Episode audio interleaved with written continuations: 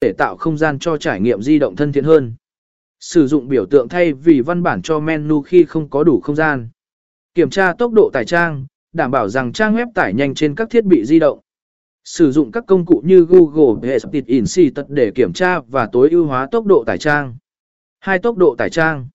Nén hình ảnh và tệp đa phương tiện. Sử dụng công cụ nén hình ảnh và video để giảm kích thước của các tệp đa phương tiện trên trang web. Điều này giúp tăng tốc độ tải trang. Sử dụng mạng con